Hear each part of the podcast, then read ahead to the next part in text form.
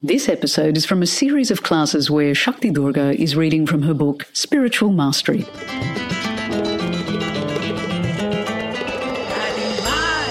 Hi everyone, it's Shakti Durga, and welcome to this episode of the Soul Talk podcast. Each episode is going to feature some of the highlights from live trainings, retreats, online classes, and presentations that I've done around the world. If you find value in it, please text the link to the podcast to a friend or share it with your networks. I look forward to connecting with you soon. Namaste. Today we're looking at the hallmark of self mastery, which is called loving the unlovable. Well, that's a mouthful, isn't it? Loving the unlovable. In life, wouldn't it be easy if everybody was nice all the time? If nobody was annoying? If everybody agreed with you? And if you got to rule the world make all the decisions. It just would be so easy, wouldn't it? But we all know that that is not how things are.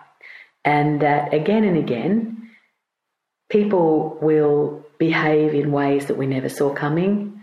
We'll have unexpected situations and circumstances, unexpected relationship hiccups, and all kinds of surprises, usually in everyone's life There'll be things that we like and things that we don't like. And that's natural. When we're receiving our basic education in how to be a nice person, how to deal with feelings, what's good and what's bad, generally speaking, we're given very strong cultural conditioning that these things here are good and these things here are bad.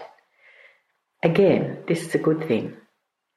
But when we're coming into self mastery, it's about trying to understand how it is that different ways of being might have their advantages.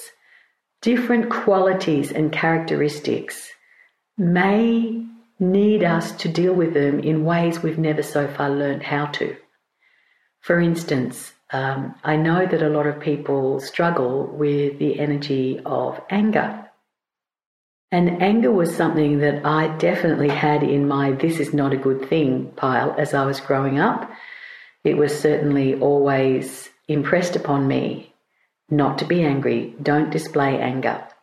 And so then, naturally, I didn't.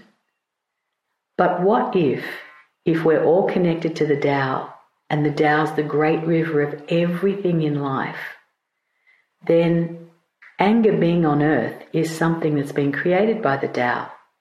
And so, what am I supposed to do? Hate anger? Or disown anger? Or not like anyone who displays angry qualities?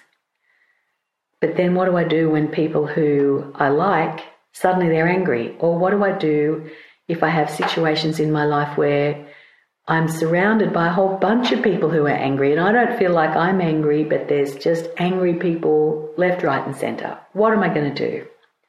That's where this piece of information that I'm about to share with you could be of great benefit to you. Learning to love the unlovable. And there are some tools that we'll be looking at within this uh, topic.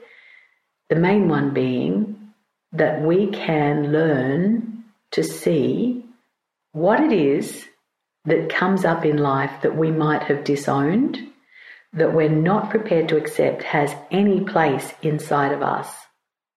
The problem, as we're coming into self mastery of thinking that's not inside me, it's only out there, it's not in me, is that if it's not in me, there's absolutely nothing I can do to make a difference in this situation. I am powerless.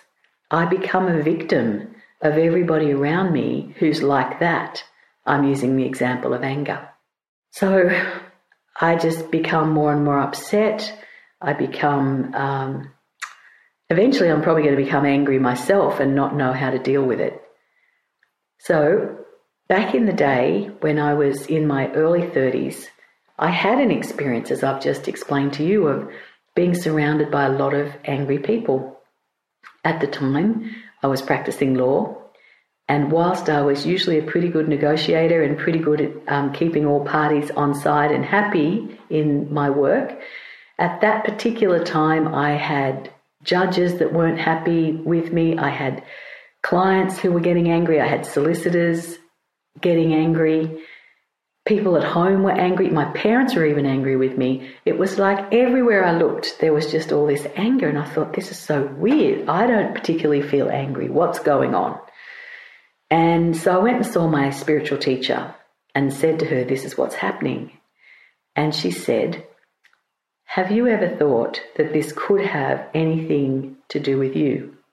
And I thought, No, uh, they're angry. I want to know how to deal with it. She said, Well, what if we come from the situation that all of these angry people are attracted into your life because you don't have a comfortable relationship with anger?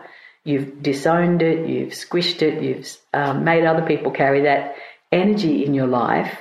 You haven't made any space to see what could be useful about that energy.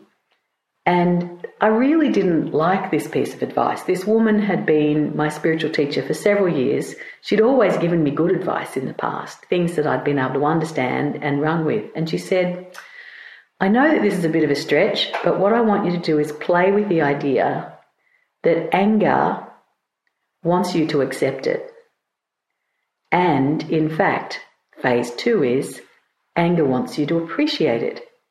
And eventually, you will start to love it and be able to love people who are exhibiting that quality. And you'll have a lot more resources in you for dealing with people who are exhibiting these qualities and with the quality itself. It'll no longer be something that chases you, haunts you, or uh, upsets your equilibrium. Anyway, I thought, oh, she has been a reliable teacher up till now. Maybe I should have a play with this. So, firstly, how am I going to accept anger? How am I going to find something that I like or can appreciate about anger? And she'd also said to me, see where it is in you too. And I just couldn't. I couldn't see where I was harboring this great big mountain of anger that she was, you know, suggesting I had some of inside of me. Anyway, as we went on for some time, took me a while, a couple of weeks, before I could think of something that might be useful about anger. And I came to see that sometimes anger can be a very motivating force if something's going wrong, something's happening that I don't approve of or that I think is uh, the wrong approach, I can feel angry about that. And the anger is there to actually tell me that something needs to be done, something is wrong here. And then I thought, oh, so anger is a messenger. And she had told me that all emotions are actually messengers but sometimes we don't listen to them. Anyway, so I thought, hmm, anger could be the fire in the belly that gets us to take on a cause or have a conversation or shift how our boundaries are sitting in some interaction. It was around about that time, and as I said, I was still practicing law at the time, that I was asked to represent a young man who'd been charged with murder and he had been remanded in a maximum security jail as a violent offender, even though he hadn't been tried yet. And so bail had been refused. In order to see my client and take instructions in order to represent him in court, I had to go to the prison. And prisons are not pleasant places. I arrived at the building, they sign you in, and then you go through one set of doors that are big steel doors, and then they clang shut behind you, and you're in this little holding space, and then another door opens, and you go through that, and it clangs shut behind you. And there's several more of these doors and tiny spaces, and nothing's opened ahead of you until it's locked behind you um, for obvious reasons.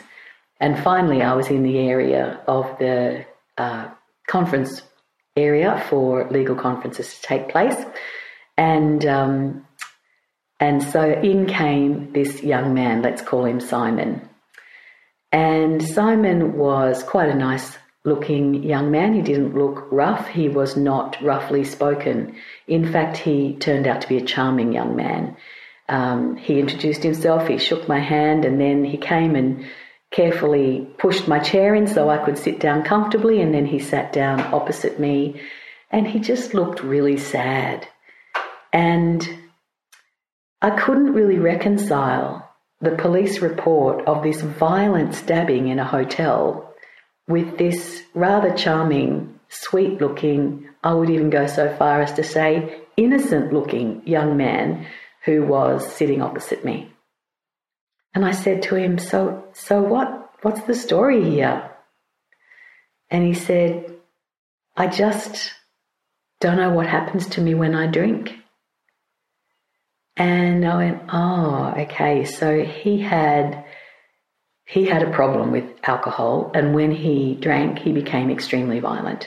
And that violence had led on this occasion, as it turned out through the trial by jury, um, that he, in fact, had uh, killed this person. He couldn't even remember uh, whether he had or he hadn't. He'd been so intoxicated. Anyway, uh, justice was done, and young Simon ended up in jail for uh, several years for this crime. And it was just one of those occasions where you just stop in your life and you think, hmm, life is far more complex than the black and white movie project, projection of these are good people, these are the good guys, and these are the bad guys. People are actually much more complex than that.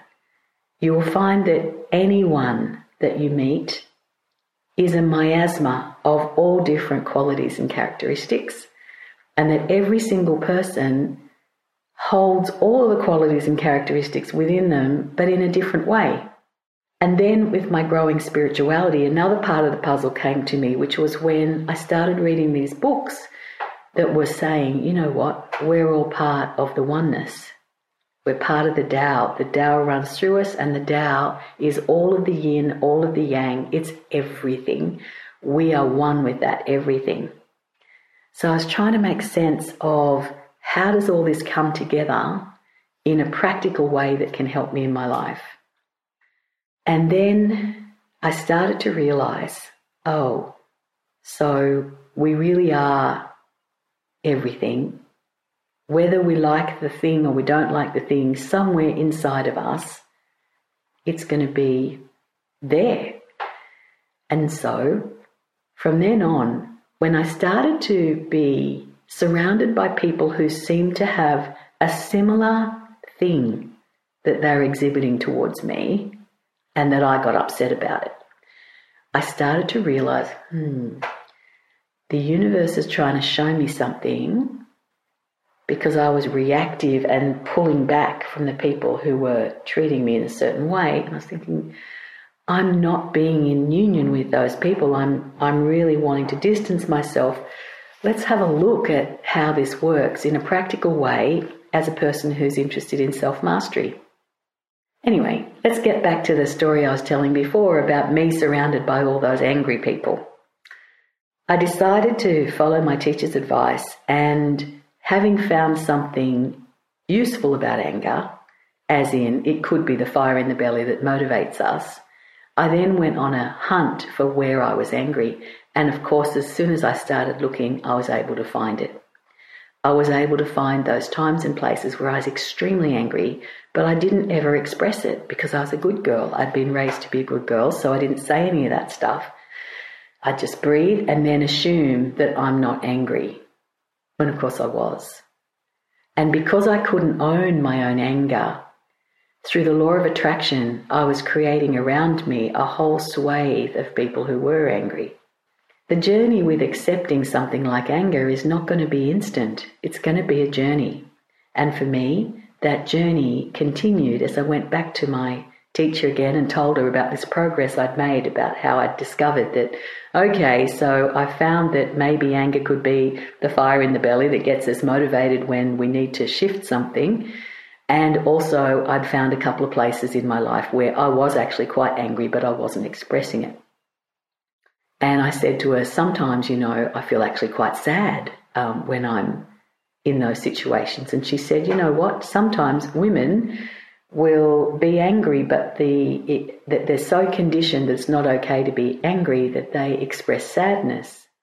Whereas for men, it can be the opposite, that they can be feeling quite sad, but for men, they're often conditioned that it's not okay, it's not manly to be sad. So they express every feeling as anger because that's the only one that they've learned how to express. And it doesn't do them any good. It doesn't make them or the people around them happy, but they, they just have this one station they get stuck on. So I realized that I'd been converting some of my anger into sad and that neither of those things was going to help me. She said, Here you are, and she handed me a tennis racket. I said, What am I supposed to do with a tennis racket? She said, See that mattress over there? You're going to hit that mattress, and I'm going to stand here with you until you can really feel what you're angry about and you're going to get the anger out of your body. And I thought, she's really done it this time. This woman is crazy. But anyway, there I was, and there was the racket, and there, there she was, and I thought, oh, well, whatever. I might as well give it a go. So I went over and I started sort of whacking the tennis racket on the bed. She said, no, no, no, like you mean it. And I started to really start whacking the bed. And she said, think of those people who are making you angry and think of what they've done.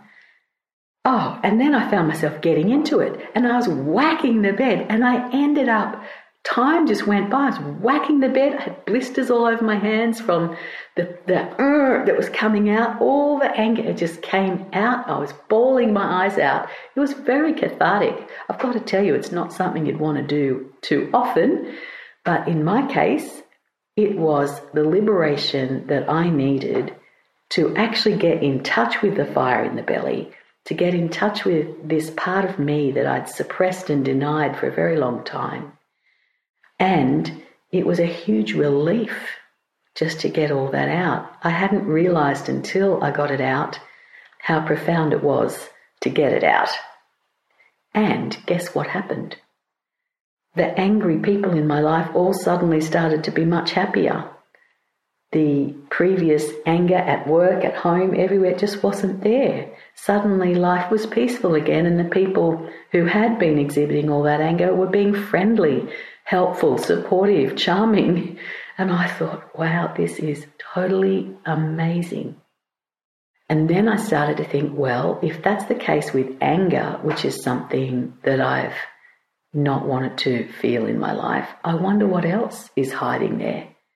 I had quite a journey coming to accept the energy of anger, getting in touch with that energy within myself, and releasing the backlog of anger that had been sitting there in my subconscious, causing all kinds of problems, attracting angry people into my life. The next time I went to see my spiritual teacher, I wanted to talk about this business about anger and I because I was wondering how I was going to handle it when it came up. And so she said, Look, over time, I'll show you some strategies for handling anger. And she said, but the main thing is to understand that there is the potential for choice with how we behave, no matter how we're feeling. And she said to me, all events that occur in the world are neutral. They don't make us feel things. We feel things about those events because that's how we're programmed to be. It's about our programming, not about the event. And she said that some people can be in any given situation and be perfectly calm, whereas someone else is ropeable, or someone else is highly stressed, or someone else is blaming everyone around them for all of the issues and problems that they can perceive at the moment. She said it's just not the thing that is the problem, it's how we deal with the thing. And I thought, wow, that's really amazing. Okay, so let's go on this journey. I said, How are we going to proceed? She said, Well, the first thing would be let's find out what else is hiding within you to do with what you think is lovable and what you think is unlovable. Because she said, the things that you don't love all of the qualities and types of consciousness, they're going to be brought to you by the universe until such time as you learn to at least accept them, if not respect them, and find that you can still be loving even in the face of that. So she said, This is a very empowering concept, and it will bring you into a lot more unity consciousness as you start to understand that the play of what's going on out there in our life has so much to do with what's going on inside of us. And she said this is a very practical way of coming to terms with all of that. Oh, I said, okay. So she said, get out some paper and draw two columns. And I'd ask you to do this. Draw up two columns. And on the first column, you write the name of someone that you like and who you really admire. And in the second column, you're going to draw up the name of someone who is very challenging, that is hard for you to deal with, who drives you a bit crazy. So we've got the person that we like and admire and the person who drives you nuts. And so I said to her, Well, it's no problem for me to think of someone I really like, but no one really drives me totally crazy. And she said, okay, well, you can have the name of two people if you like, or three, and the annoying qualities, the most annoying qualities of, of those people. Uh, just write them down. So I want eight positive qualities of the people that you admire and eight negative qualities of the people that drive you nuts. And what is it about them that upsets you? So I made my lists. And then she said to me, do you see yourself in these qualities? And I thought, No, I don't. She said, What about the nice qualities? I said, Maybe some of them, but not really all of them. And she said, What about the negative qualities? I said, Not really. I can't really see that I'm like that. She said, Uh huh. The reason you can't see those things is because they are hiding in a part of you that you can't access with your conscious mind. She said, These things are hiding in your shadow. They are in your subconscious. They have to be there because you, like everyone else, are part of the whole of the cosmos. You're part of the Tao. You're part of the is. And the is is all this. You can't have the universe that I, I can accept and love everything in the universe except anger. That I, that's not me, that's not the universe, that's not a good thing. It's all there. It's all there to be accepted. It's all there to be learnt about and for us to learn from it as well. So she said, Here comes the fun part. She said, Cross out the names on the top of those lists and put your own name there. And I was outraged. I was so cross with her. Suddenly I could see my anger. I suppose there was that. But I just couldn't see how that was me. So she gave me homework, which I'll give to you too, is doesn't matter what you've written on your lists. Uh, this is your list of your current work to learn how to accept, respect, and properly manage these qualities in your life and not have to retract love because those qualities are present. Those qualities may require that there are certain boundaries that we have to have behaviorally. It could be there's qualities we have to speak to other people about a situation, but we don't have to stop loving, that our heart is capable of loving unconditionally. And she said to me, You know, people talk about unconditional love uh, and that the universe is an unconditionally loving kind of consciousness, but this is where the rubber hits the road. This is where it becomes real. This is where we become empowered, is where we can actually start the process of learning to love. And it's a learning. Whoa, I thought this is going to be big. And then over the next little while, she was able to guide me to find things that I could appreciate and ways to see things that were different from my original programming and conditioning culturally and from my family And I was able to expand my horizons and see how useful some things could be in my life. And there were all kinds of funny synchronistic things that happened. Around about the same time, someone sent me a funny kind of thing that was being sent around on the internet. And it made me really look at, well, what is good and what is bad? And as my teacher had said, emotions and states of consciousness aren't either good or bad, they just are. Our judgment of them as good or bad is what's going on. If things are accepted by us without resistance, these things tend to just flow around us, through us, they just go on their way. But if we have a lot of resistance, I don't like this, I don't like that, I won't accept that, then what happens is these things come up to say, Why don't you love me? Why can't you accept me? And they just keep coming. And uh, we can get quite overwhelmed. But about this time, I was really starting to look at, well, what is good and what is bad? You know, if if anger can be the fire in the belly that motivates us, is it necessarily bad? Um, maybe it's neutral. Maybe it's what we do with it that's good or bad. And that got me thinking, well, maybe all emotions aren't good or bad, they're neutral. And it's just how we use them that makes it good or bad. And that's when I was sent this thing a male lawyer is assertive, but a female lawyer is pushy. He is careful about detail. She's picky. He loses his temper because he cares so much. She's bitchy. He follows through. She doesn't know when to quit.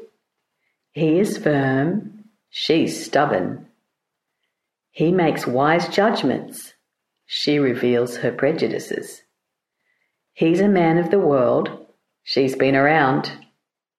He isn't afraid to say what he thinks. She's opinionated. He exercises authority. She's tyrannical. He's discreet. She's secretive. He's a stern taskmaster. She's difficult to work for. He's focused. She's obsessed. He's career minded. She's ambitious. He's using his initiative. She can't follow instructions. And I thought, wow, that is so on point with what I'm learning at the moment. And I thought, yeah, one person is firm, another one is would see that person as stubborn. And one person's stubborn is another person's tenacious. And for a person who is able to be discreet and not gossip and not talk about things, yes, you could say they're secretive, but you could also say uh, that, that they're an admirable person who keeps confidences. And so then I started going, oh, so all of these things can be seen as positive or seen as negative depending on what spin I'm putting on it. And this really started to help me to open my mind to something that's been very, very helpful in my life to get along with other people, to understand other people, but mainly to understand myself. And I found that every time I've been surrounded, not so well, at least had a few people who are exhibiting a particular quality that totally drives me nuts and it upsets me, like I am not happy about this, then it's time to look at, oh, so is this something that's in my shadow?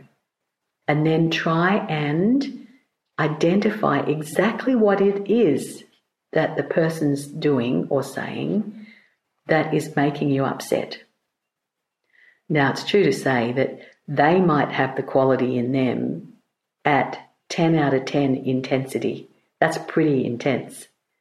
You might only have the quality inside you one or two out of 10, so you barely even can register it. But it'll be in there, and there'll be a time in your life where that might be the exact medicine that you need.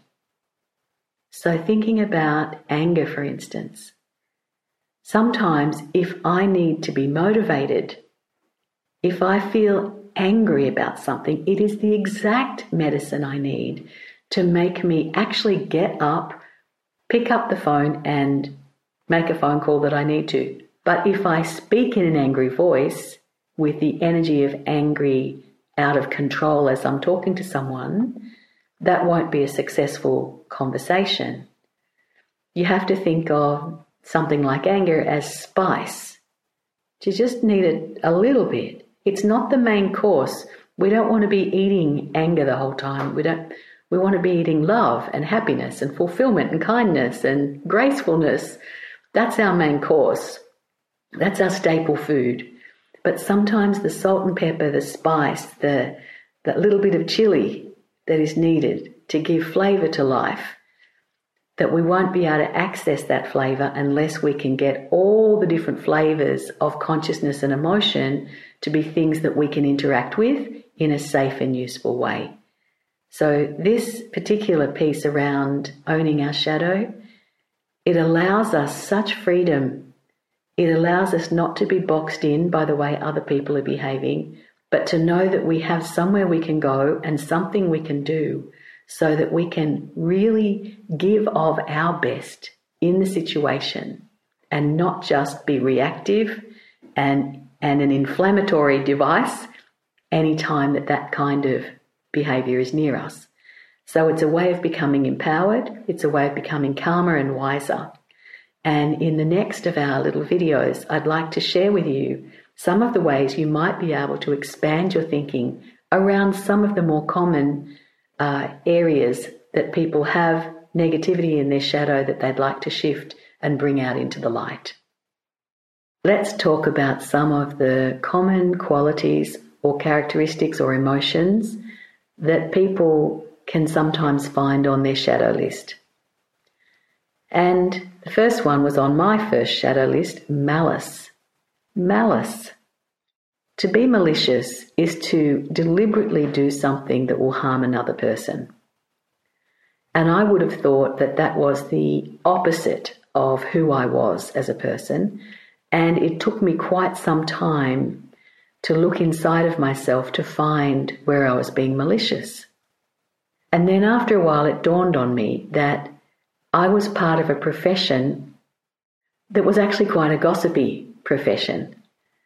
And a lot of lawyers would get together down at the courthouse waiting for their cases to come on. And there's just a lot of time sitting around, and you're fully prepared, you're ready to go. You've, you've been talking with your client, you, you, you're completely ready. You just have to wait till the next case in the list finishes so that you can get your turn. So lots of time to chat and of course, stories about who's doing what with whom and who's getting up to what.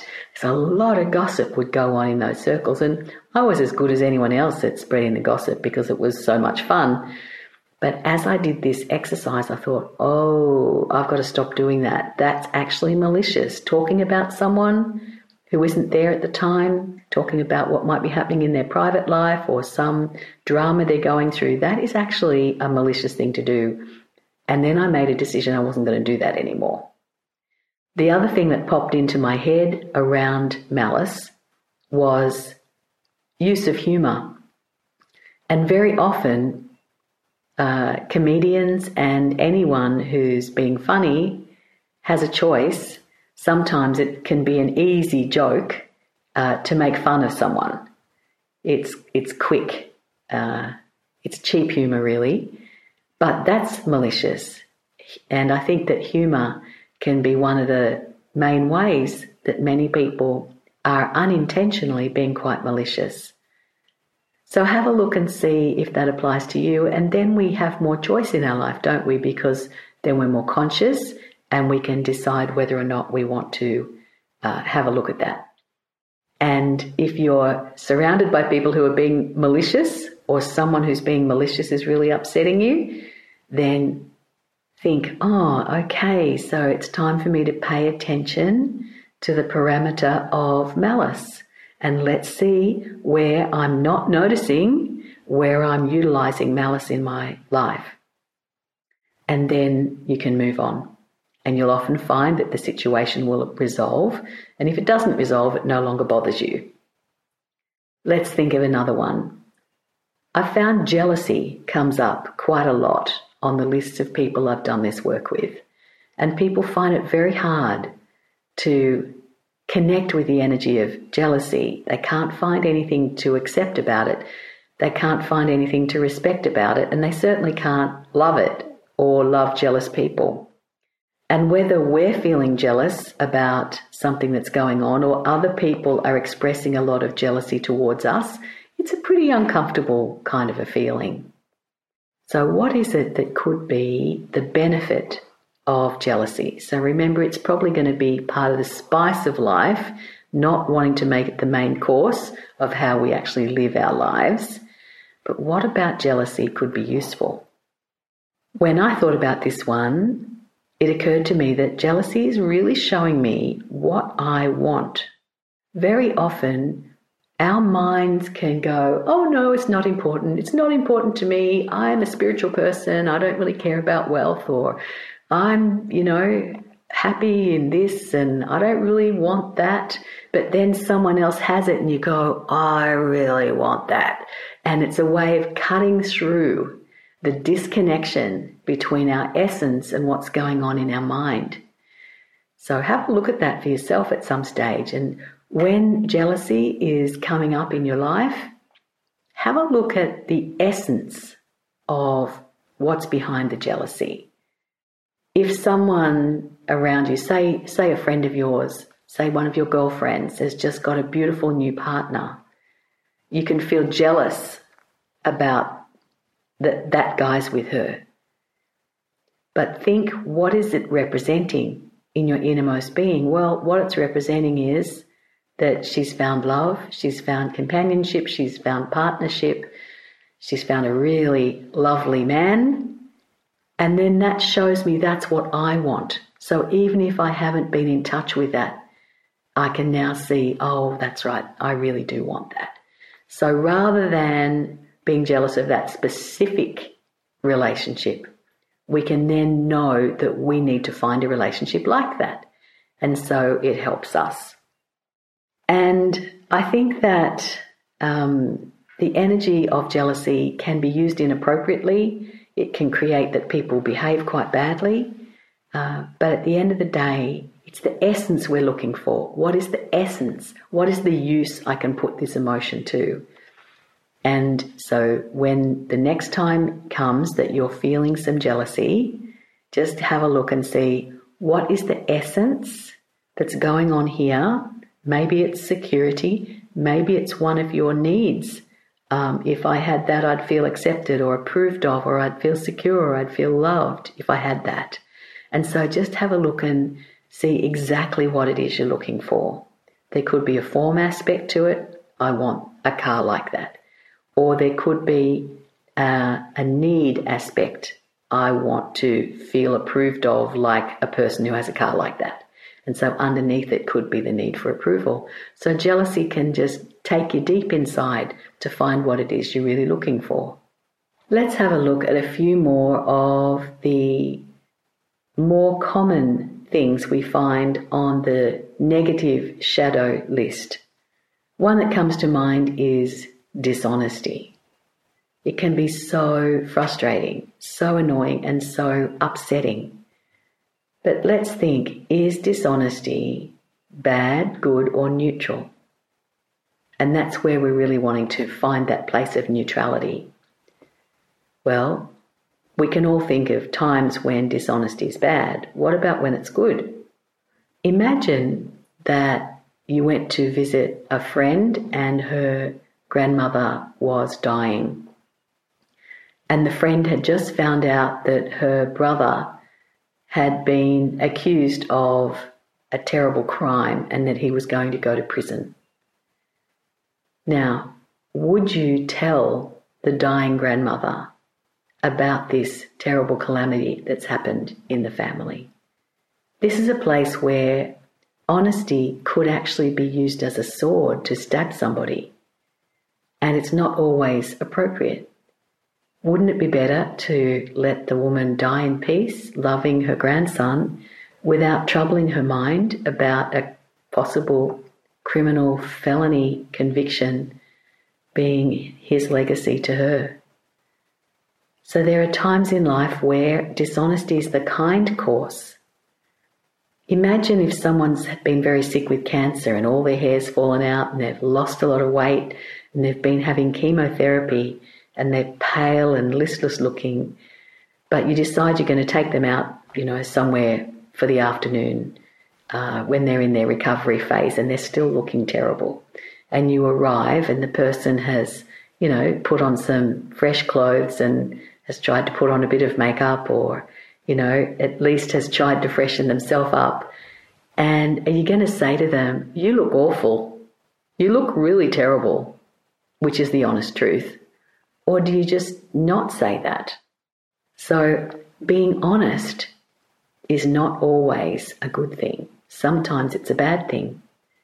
And occasionally, being dishonest is not a bad thing. Sometimes it's a good thing.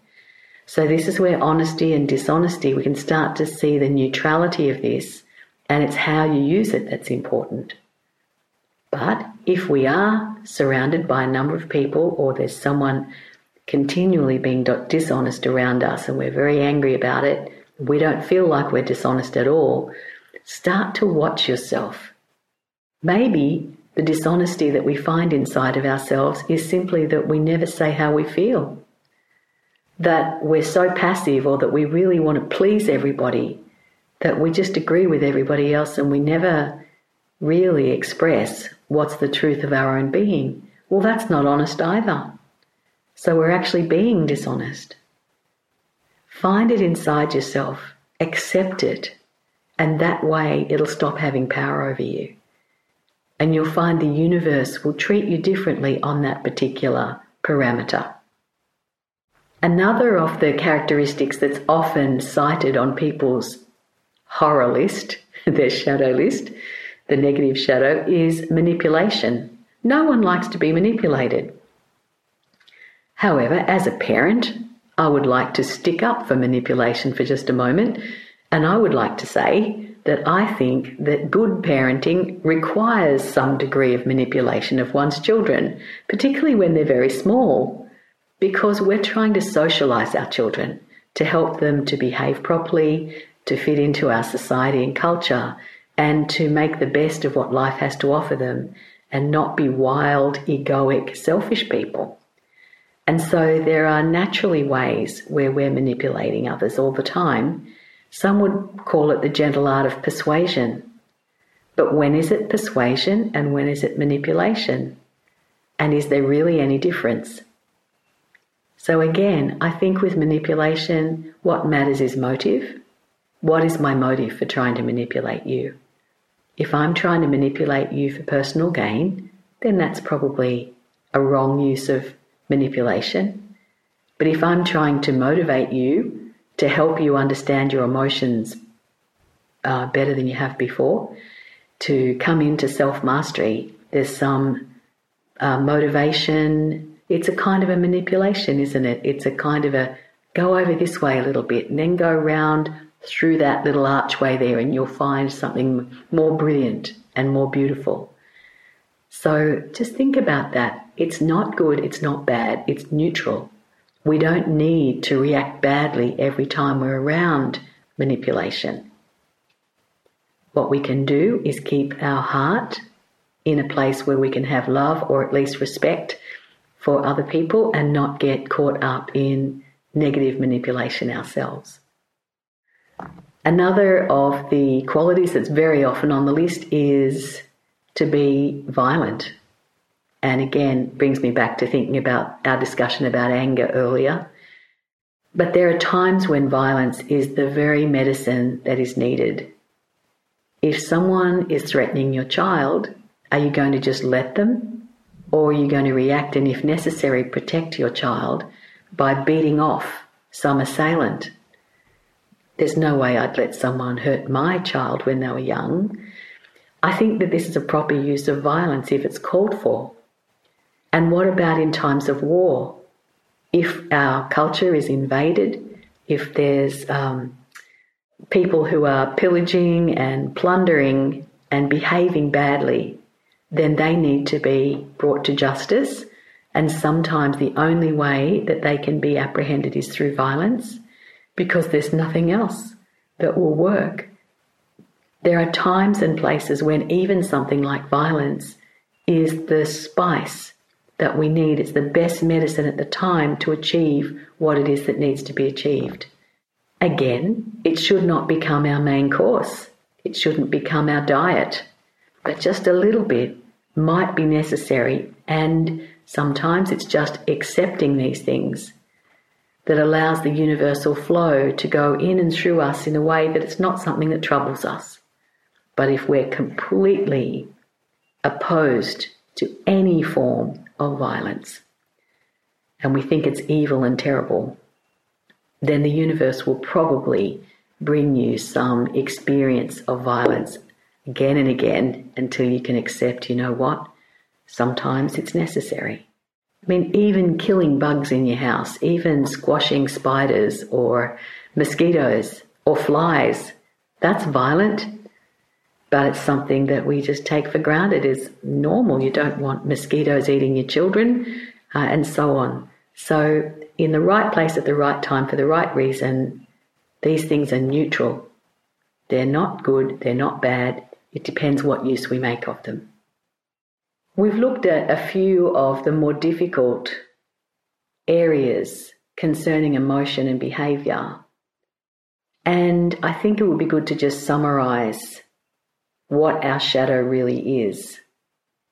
And firstly, our shadow is what we cannot yet accept or love.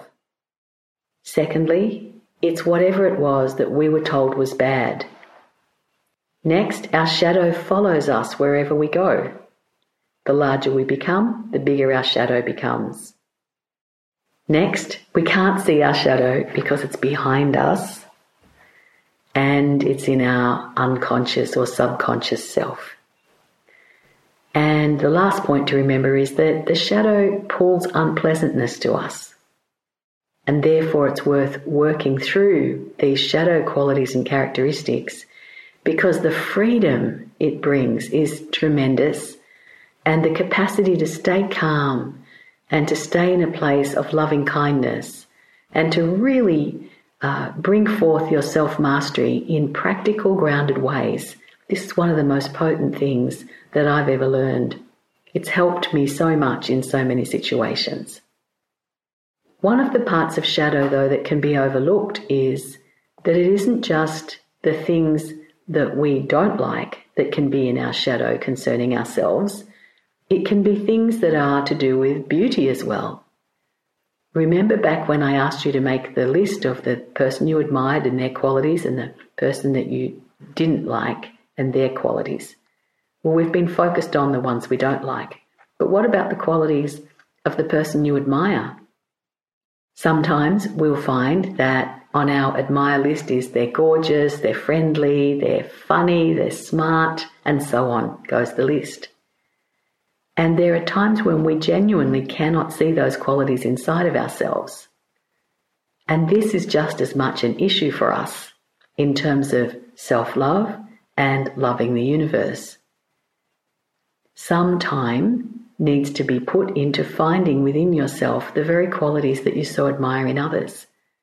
It will most definitely be within you because you're everything. You're not everything except funny. you're everything. And it's about finding where are these hidden treasures within you. This has been something that's also paid rich rewards, not just for me, but for many of the people that I've shared this with over the years. That we can suddenly appreciate our beauty. It's part of our strength and give yourself permission to be able to shine and blaze like the sun. Because unless you can love yourself, it's going to be very hard to be able to love others.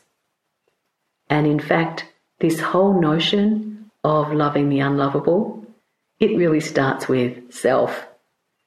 And so, whatever it is that the quality that you find just go on a little expedition, go on an adventure, and find how can I accept this? When could it be useful? How is it serving me? And then you'll learn more about yourself and the quality and come to a place of neutrality. And when you're in that place of neutrality, your choices and your empowerment will be much greater. Thanks for joining me on this episode of Soul Talk. I hope the podcast has served you in creating a happier and more abundant life. If you've enjoyed the podcast, don't forget to subscribe, rate, and leave a review on your favourite podcast app. If you'd like to connect with me, head over to shaktidurga.com.